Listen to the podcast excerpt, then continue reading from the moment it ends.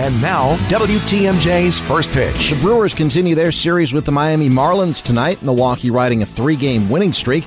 As radio play by play announcer Lane Grindle tells Wisconsin's Morning News, the Brewers' success ultimately will be decided by their pitching. Yeah, Zach Davies now pitching well, and he's pitching better in Miller Park, which was kind of a, a challenging place for him to pitch a year ago.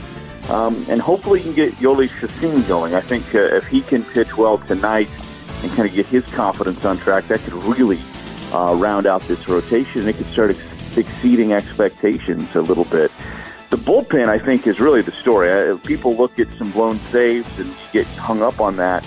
But if you really dig into the numbers and look at the individual performances, this is a really good bullpen that has performed at a high level and been asked a lot of innings out of early on. And I think their performance has probably been one of the main reasons why the Brewers are two games above 500 right now. You can hear tonight's game on 94.5 KTI Country and the Associated Bank Brewers Radio Network beginning at 635. Doug Russell, WTMJ Sports. This has been WTMJ's First Pitch.